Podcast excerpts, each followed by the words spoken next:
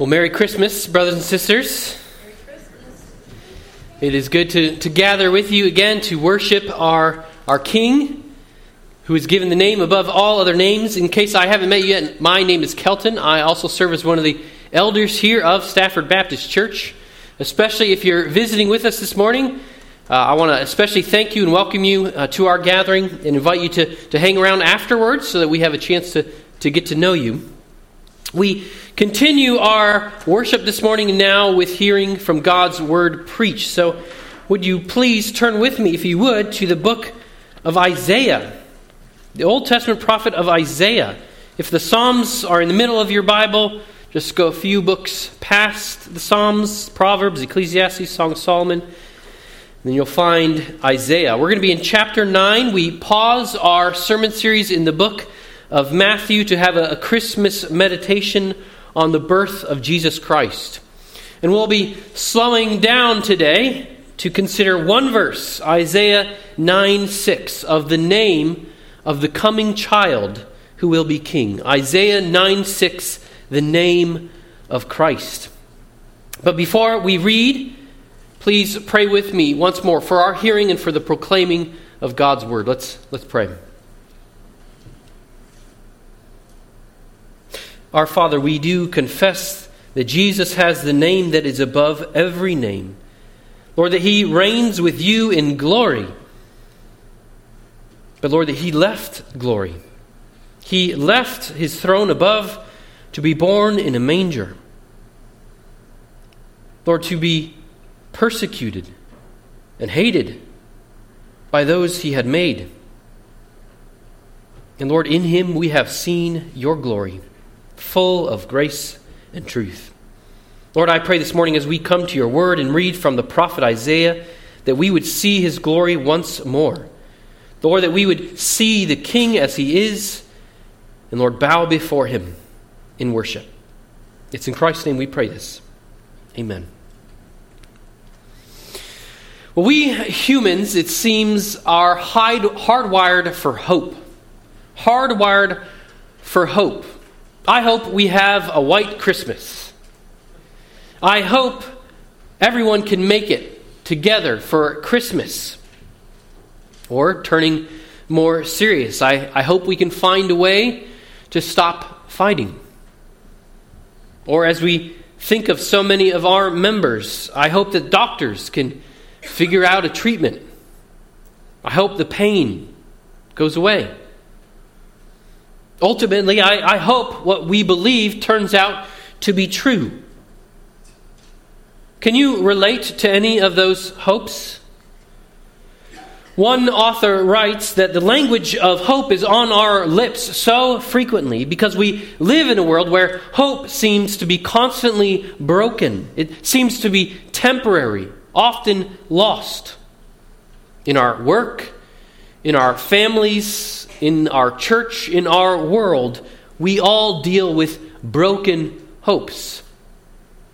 So it makes you wonder is there anywhere we can go where we can find a secure hope that never fails, where the only news is of good tidings for you and your kin? Well, Christians are in the habit of remembering the incarnation of the Son of God because it is a sure ground for our hope when all other hopes fail. Our passage this morning in Isaiah 9, verse 6, is a prophecy and promise of the Christmas to come, the birth of Jesus. In this verse, Isaiah has the privilege of naming someone he will never meet long before he is known as Jesus. And the name he gives this child reveals his identity, his character as a coming king. And the birth of this righteous king brings good tidings to all. This morning we're going to read the verse in context, so we'll start in verse 2, go all the way through verse 7, but our focus will be on verse 6. So read with me of the coming king, Isaiah 9, starting in verse 2. The people who walked in darkness have seen a great light. Those who dwelt in a land of deep darkness, on them has light shone. You have multiplied the nation. You have increased its joy. They rejoice before you, as with joy at the harvest, as they are glad when they divide the spoil. For the yoke of his burden, and the staff for his shoulder, the rod of his oppressor, you have broken, as on the day of Midian. For every boot of the tramping warrior in battle tumult, and every garment rolled in blood will be burned as fuel for the fire. For to us a child is born, to us a son is given, and the government shall be upon his shoulder, and his name shall be called Wonderful Counselor, Mighty God, Everlasting Father, Prince of Peace. Of the increase of his government and of peace there will be no end on the throne of David and over his kingdom to establish it and to uphold it with justice and with righteousness from this time forth and forevermore. The zeal of the Lord of hosts will do this. The word of the Lord. Well, we're going to study, uh, focus our study this morning on that sixth verse. The main point of, of this verse hope in the gift of the Son, the King who will come to rule hope in the gift of the Son, the King who will come to rule. I hope you felt as we read the, the sense of hope, of anticipation in the verses that we read, of people in darkness seeing a great light, of, of joy, of a burden removed, it says, of warfare ended. And the height of it, the cause of it is in verse 6. The light and joy will come through the birth of a child.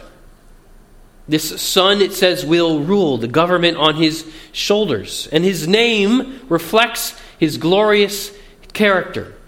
Hope in the gift of the Son, the King who will come to rule. This morning, we're going to really pull apart this one verse and squeeze everything we can out of it. So we'll have seven points. Seven points this morning. The King is born of man, the King is given by God. The king takes the burden of rule. The king rules with wisdom. The king rules with all power. The king rules with compassion. And the king rules with peace. I won't repeat those, it'll take half of our time. But we can leave those on the screen for a bit if you want to get them down. But don't worry, as we go, I will repeat them. Before we get started, though, we, we need to get oriented in the book of Isaiah. We're, we're picking up nine chapters in. This is the continuation of something he's been saying for a while now. The, the hope of chapter 9 comes in the context of distress in the first eight chapters.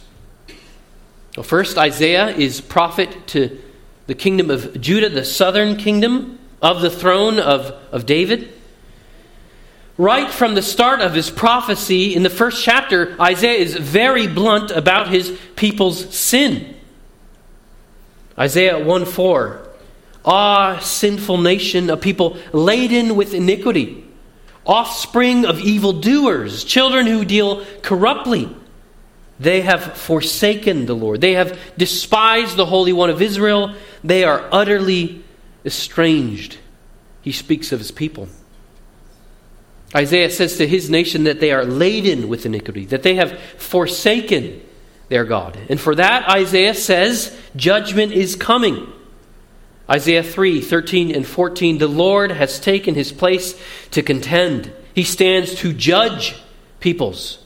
The Lord will enter into judgment with the elders and princes of his people. So, for their sin, Isaiah says God will judge his people.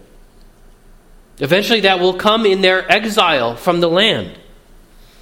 But, but frankly, Isaiah is not speaking merely of the condition of the nation of Israel. Yes, Isaiah speaks in particular to his own nation, but, but they're not unique in their condition. No, here at the, the beginning of his book, Isaiah is describing the condition of, of all people everywhere. All people are, as descendants of, of Adam, born laden with iniquity ourselves children of evildoers. We are all utterly estranged from God by birth. So, here in Isaiah 9, when he promises hope, he speaks to all people in their condition of sin. He speaks hope to us, too, this morning. So let's consider that hope. The height of it in chapter 9, verse 6, starting with our first point the king is born of man. Number one, the king is born of man. How is it that those in darkness see a great light? Why do the people, he says, rejoice before God? For to us a child is born. The hope is rooted in the birth of a child. Uh, Isaiah has already promised in his prophecy the, the birth, the miraculous birth of a child.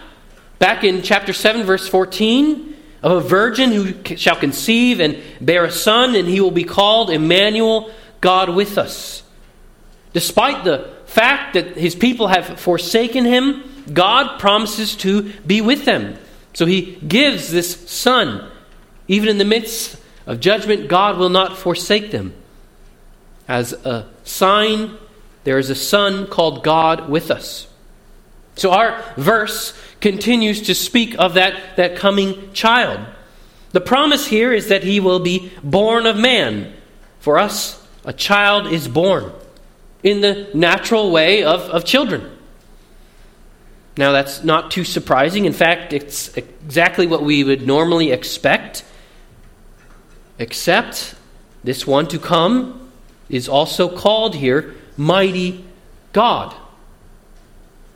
Long before his birth, Isaiah is predicting the incarnation of the Son of God.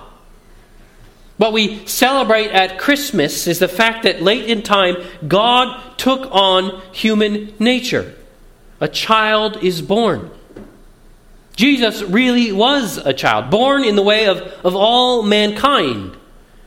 Jesus took on the same human nature that, that you and, and I have. He didn't arrive on the scene like an angel appearing out of thin air.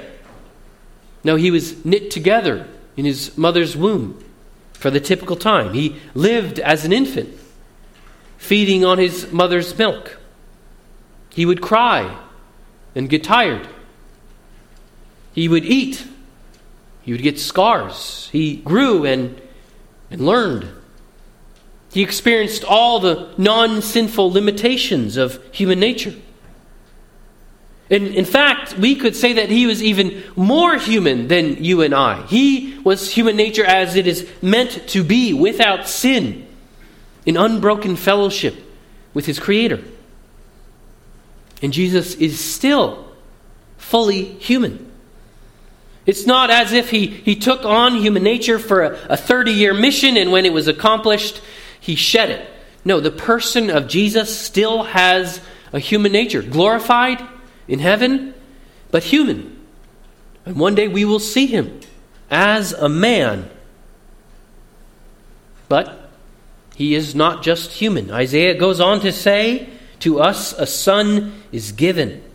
Our second point the king is given by God. Number two, the king is given by God. So not only is this child born as a man, but it says he is a son given. Now, you might think that's just a restatement of the first line, but there is, is more here. It has a, a double meaning. He is not just the son of a virgin, he is also the capital S Son of God. Who is it ultimately that gives this son? Who is making this promise? Is it his mother? No, it is God Himself. For God so loved the world that he gave his only Son. This gift of a Son is given by God and is God Himself. God has promised in the incarnation to Himself be the shepherd of His sheep. In the mystery of the Trinity, of one God in three persons, the Father gives the Son as man on a mission to shepherd his people, to save them from their sin. So Jesus Christ is not only truly man, but he is truly God. When he took on human nature, he didn't surrender any of his divinity. You know, our, our children are normally uh, some genetic mix of mom and dad. And, and from when, what, what we know about genetics, right, dominant genes prevail. Well, is that the case with Jesus? A mix of human and, in this case, divine DNA, and the divine perhaps is, is dominant? Well, no. Jesus is one person with two natures. He is truly and fully human and truly and fully divine. If it were not the case, if he was any less of either, well, he would cease to be either. When the second person of the Trinity, God the Son, was given as man, he did not leave behind his divine nature. So that, that baby lying in a manger is the same one who at that very moment upheld the universe by the word of his power. He is born, but also before all things, and in him all things hold together. How that is is a mystery, but true. Because Jesus the Christ is both man and God, he is uniquely qualified to save us. As man, he is able to represent us, to die the death that, that we are subjected to. But because he is God, he is a sinless sacrifice, able to bear the infinite punishment our sins deserve, qualified to be our advocate at the Father's right hand. The ancient church defined our belief in the incarnate Christ in, in what they call the Chalcedonian definition, written in 451. To read it is, is to read with worship. It, it reads in part Jesus is of the same essence as the Father, according to his deity. And the same one is of the same essence with us, according to his humanity, like us in all things except sin. He was begotten before the ages from the Father according to his deity, but in the last days for us and for our salvation, the same one was born of the Virgin Mary, the bearer of God according to his humanity.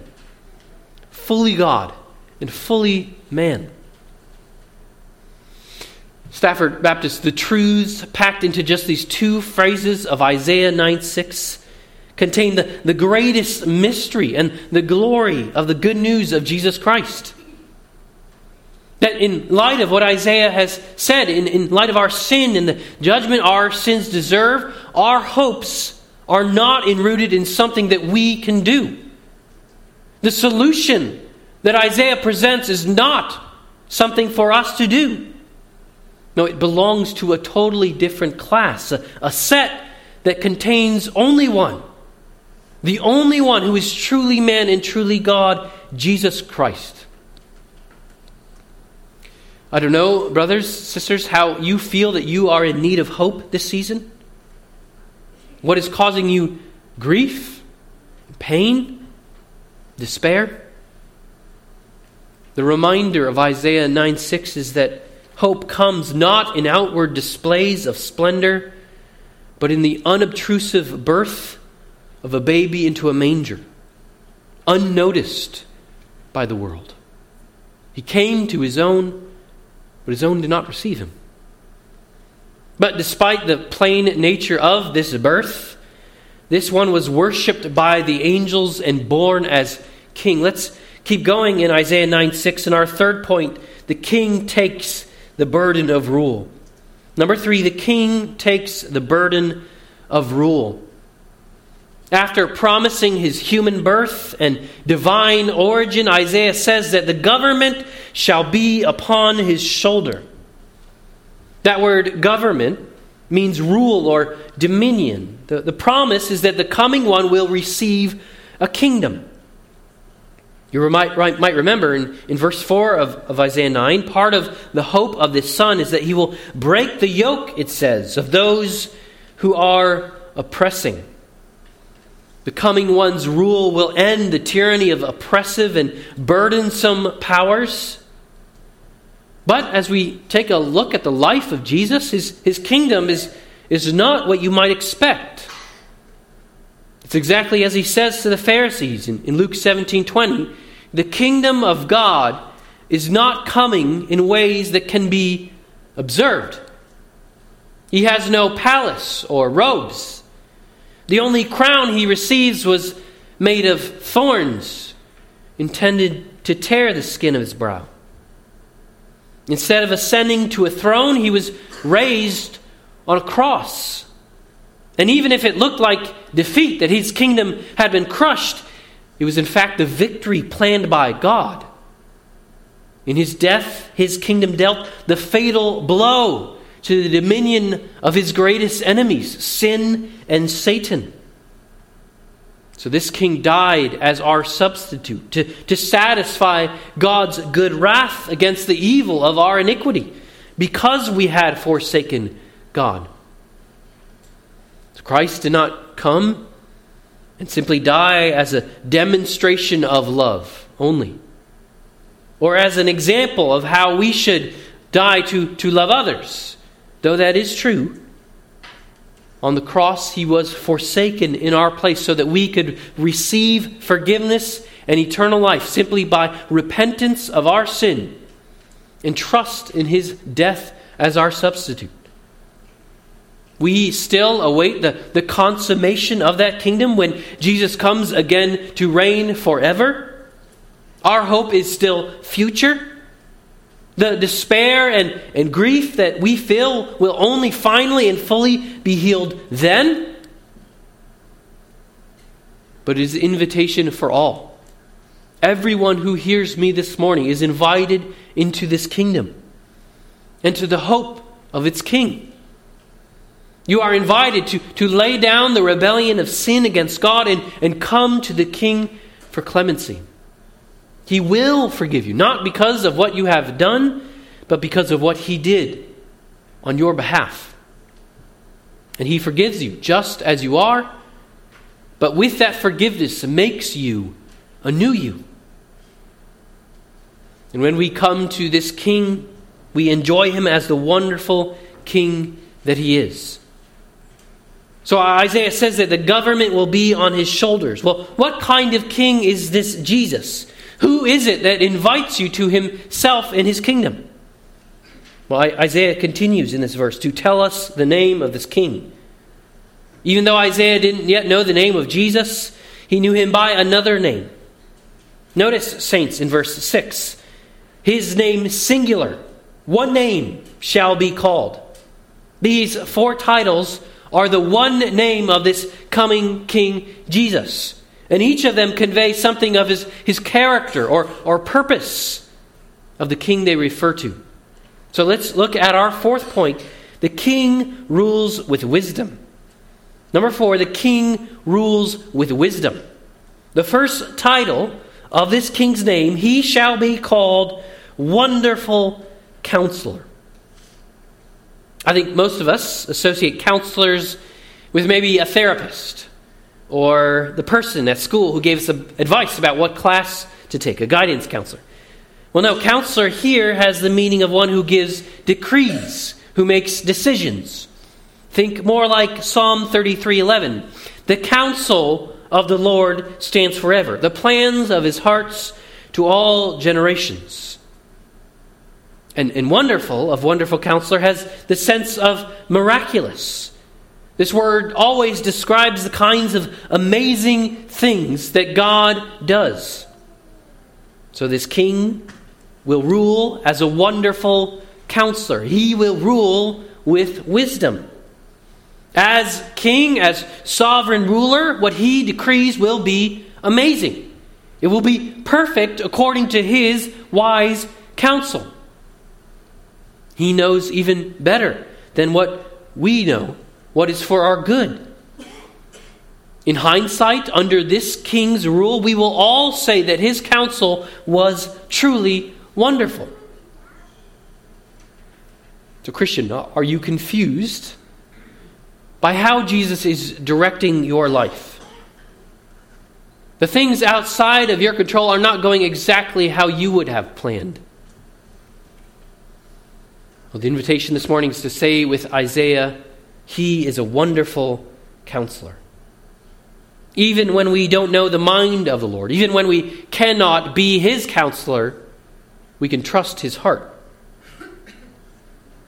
If you're joining us this morning and you don't consider yourself submitted to Jesus as King, hear what Isaiah says. His rule, The rule of his kingdom is not meant to oppress or deprive the subjects of his kingdom. No, he is a wonderful counselor. It leads to human flourishing. He is a wonderful counselor. Christians can give testimony that his plans, his decrees are often hard, but always good. And his counsel will stand forever. As his plans lead to our flourishing now and forever, it is intended to display this king's wisdom. Ephesians 3:10 says that his wisdom is displayed in the gathering of his people, the, the church. In the way that we live as, as united and holy body, according to his wisdom, we show off to the world his, his perfection, the perfection of his counsel, the counsel of our king. His name shall be called among his people Wonderful Counselor the king rules with wisdom. But you might wonder, what good is wisdom if you have no power to accomplish it? You know, even the best of our world rulers, they, they can try by their power to do what they think is best for their subjects. But more often than not, they fail. Well, the next title of the name of this king, our fifth point, the king rules with all power. Number five, the king rules with all power.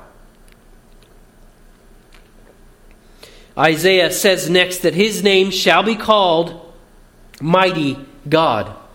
Mighty is a term of power, of strength, the ability to accomplish what he has counseled. This king works all things according to the counsel of his will. So not only are his sovereign plans wise, but he has power to see that they are fulfilled perfectly. Of course, this highlights the truth that we thought about in our second point that this king is God himself. The kind of power he's talking about belongs only to God. He is not just called mighty here, but mighty El, mighty God. And this power is essential if our hope is going to be real. You know, Rebecca and I recently watched the holiday classic Jingle All the Way. The, the whole premise of the movie is built on the promise that Howard, the father, makes to his son Jamie to get him the, the Turbo Man action figure for Christmas. Well, Jamie is strung along by, by hope, but it's a flimsy hope. Partly because of his father Howard's neglect he has a, a very hard and, and quite comical time trying to get the toy for his son. Obviously, the story has a happy ending, but, but it was, for all of it, in peril. Friends, that's never the case with God because He is the mighty God. There are no rivals to His power. He is not limited by the supply of the toy stores, so to speak. He has all resources within himself. Church, there is a certain hope in this king because this king rules with all power.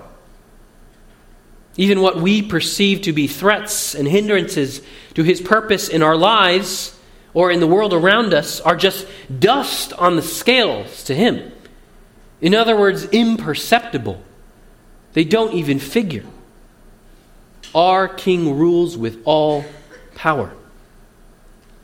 But if the thought of an all powerful deity is frightening to you, we must continue to our sixth point. Not only is he called Wonderful Counselor, Mighty God, but our sixth point the king rules with compassion. The king rules with compassion.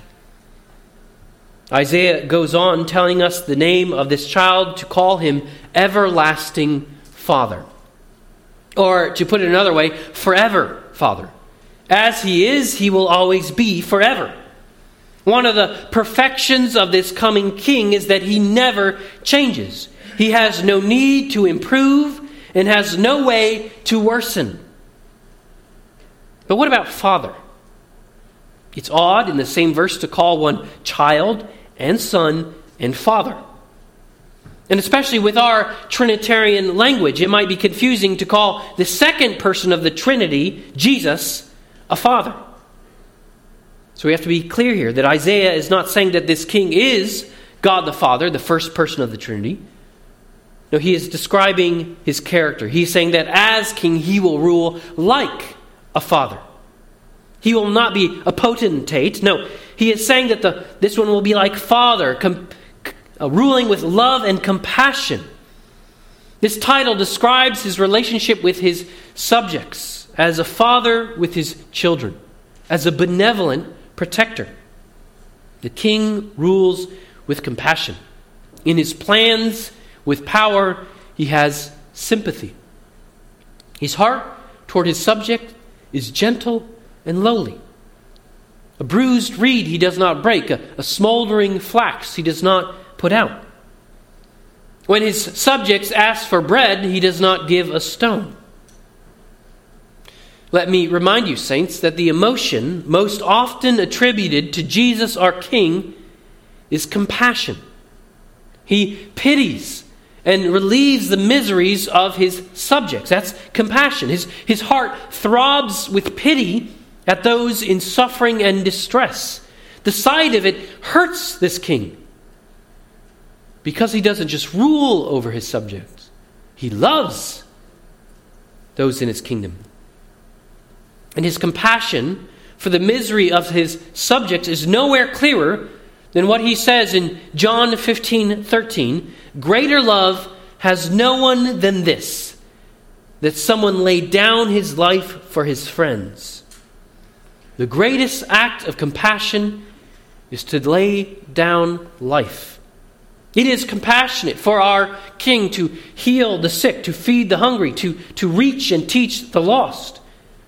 But the greatest act of his compassion was dying for them, to die in their place, so that they would no longer suffer under the misery of the slavery of sin and condemnation from God. The greatest act of our compassionate King's life was to relieve eternal suffering by his death for our sins. This King rules with compassion as eternal Father. Saints, our, our seventh point, the last phrase of Isaiah 9 6, the King rules with peace. Number seven, the King rules with peace. Finally, Isaiah 9 6 says that he shall be called Prince of Peace. His powerful plans with sympathy accomplish peace. Again, this highlights his authority, his rule, his, his kingdom as prince. And his rule as prince will be marked by, it says, peace, by shalom, by wholeness. The peace of his reign is first and foremost a peace with God. Isaiah has charged Judah and all people with despising the Holy One, not a relationship of peace. But now, by his death, they are at peace with God. No longer does God stand over his people as a judge, but he welcomes them as adopted children. Paul speaks of Jesus' incarnation in Colossians 1 19 and 20 saying how this prince brought peace. Colossians 1 19 and 20. For in the beloved Son all the fullness of God was pleased to dwell, and through him to reconcile to himself all things, whether on earth or in heaven, making peace by the blood of his cross. Making peace by the blood of his cross. God has made peace through the beloved Son in whom all the fullness of God dwelt by the blood of his cross. God's wrath against sin was extinguished in Jesus Christ. That our sins deserved death. Blood had to be paid. But now in Christ there is no condemnation left. And more than that, we now have a reconciled relationship with God. Jesus, by his death, cleared the way for us to be restored to God, no longer utterly estranged, as Isaiah has described. But not only do we have peace with God, we have peace with one another. In our sin, we had been marked by malice and, and envy, but in, in Christ, we can live at peace with one another. We are now peacemakers because we are sons of God. And ultimately, our hope is in perfect peace. Though our peace with God is now perfect and our peace with one another is progressing, we still uh, live in a world at war with God. But one day that warfare will be ended. This king will return to bring in a reign of perfect peace forever, where every enemy of his rule will be destroyed, including death. It's at that time that he will end all warfare swords beaten into plowshares, Isaiah 2 4 says. This peace will be so universal that, that Isaiah 11 6 says, The lion will lay down with the lamb. Stafford Baptist, this is the only foundation for our hope. The joys of Christmas season have come and, and will go, but grief and pain will remain. Even for those of us who have been forgiven of sin's penalties, sin will still be present with us. Yes, Lord willing, Christmas will come again next year, but that is not our hope. Our hope is in something far greater. A hope that began with God's love and purpose before the foundation of the world, that was made known in promise and was born the Son of Mary and will come again at the end of the ages. Brothers and sisters, we close our service today with a meal of hope, the Lord's Supper. It is not only a time for us to remember Christ's body broken and blood poured out for us, but to hope for his return. For as often as we eat this bread and drink this cup, we proclaim the Lord's death until he comes. Friends, in the joys of this season or griefs of joys lost, hope in the gift of the Son, the King who will come again to rule. Let's pray. Father, that is our hope this morning. Lord, as you promised the King to come, Lord, we pro- hope in the promise of his coming again. Lord, the King who reigns Lord, with wisdom. Lord, his counsel is perfect. Lord, the King who reigns with all power, that he accomplishes all that he has purposed. Lord, the King who rules with compassion, in sympathy and love for his subjects. And the King who brings peace. Lord, peace with you and our hope this morning, perfect peace forever in his kingdom to come. So, Lord, we pray, come quickly. Fuel our hopes this morning with the hope of his coming. In Jesus' name we pray. Amen.